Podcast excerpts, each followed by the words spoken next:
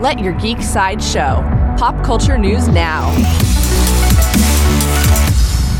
Hi, this is Susan, and here are your daily geek headlines. In Captain Marvel news, Marvel Studios has released a new official trailer for the upcoming Captain Marvel film. The trailer reveals more details about the film's plot as Kree hero Carol Danvers struggles to remember her life on Earth in the midst of an invasion of Skrulls. Captain Marvel opens in theaters on March 8, 2019. In Marvel Studios news, according to Deadline, Marvel Studios is fast tracking development of a film starring the character Shang-Chi.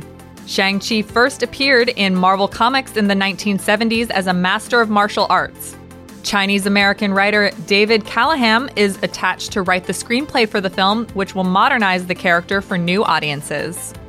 In CBS News, the CBS All Access Twilight Zone reboot has just added three more guest stars to the cast. Actors John Cho, Allison Tolman, and Jacob Tremblay will all star in an episode called The Wunderkind.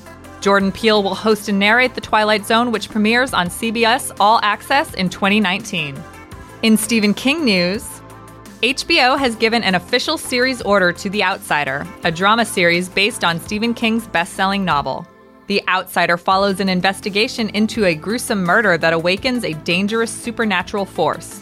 Actor Ben Mendelsohn is set to produce and star in the series for HBO. This has been your Daily Geek Headlines Update. For even more ad free pop culture news and content, visit geeksideshow.com.